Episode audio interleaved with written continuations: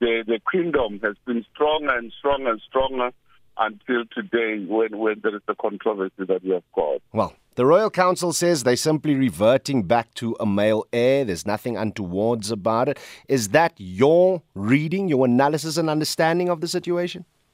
My analysis of the of the situation is not necessarily that the, they want to return to the kingdom. It is the controversy comes as a result of the uh, recent political climate that has been created by the Constitutional Court. Mm.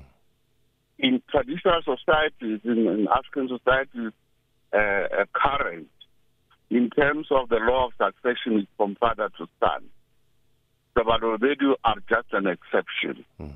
And even in that law of father to son, which we have taken as the law of succession that is understandable, and, and agreeable amongst all other members, there was the Ngwamitwa case.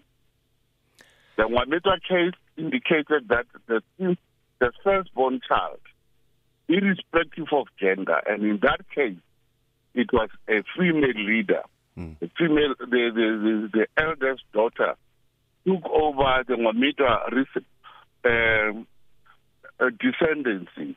And since then, there is turmoil in the in in in in, in, in the chieftaincy. Mm. The whole environment is, is, is embroiled with controversy because, in terms of our culture, it's male. It, it's, a, it's a male-dominated society. Yes, it is from it's from father to son. It, it, it has been disrupted by the Ngwamitwa King. When that holds, therefore, the Balobedu would use the same case to say, we understand that the kingdom mm. is a thing to be. However, the eldest son is male. If we use the same principle, they have got a case. But if we use cultural principles, mm. they do not have a case. Now, if you are a member of the Balobedu Nation, who are you listening to right now to follow the dictates, the prescripts of your culture? Because every, everybody who speaks seems to know the truth. Uh, take the constitutional prescripts uh, outside the debate. Mm. We should follow what our culture dictates. Yes. If our culture dictates that it's the woman, so be it. And this is the case that the Malodi should be following. But now bedeviled by the the environment, the legal environment that I've explained. It is going to be interesting to see who who takes charge. You have seen the case of the Vhavenda as well. The the, the Ngwamitwa case uh, has, has, has, has been a, a, a, has been a tip of the iceberg. It is the one that has changed the whole environment, and we will continue to have this debate forever and forever. All right. How do we and, and how do the Balobedu get to to being beyond this impasse? Because we're looking in, in, in one breath for a, a major coronation next year of the Queen, yet some authorities within the culture are saying, no, no, no, no, our prince is fine. He's been recognized. How, how do they get past this impasse? I, I think should go back to their culture.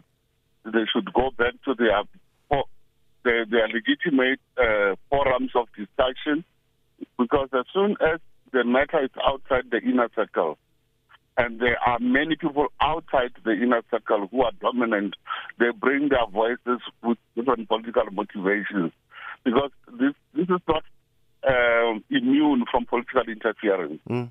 Because um, political power dictates that uh, what is there for them uh, in case the queen or the king wins over this matter.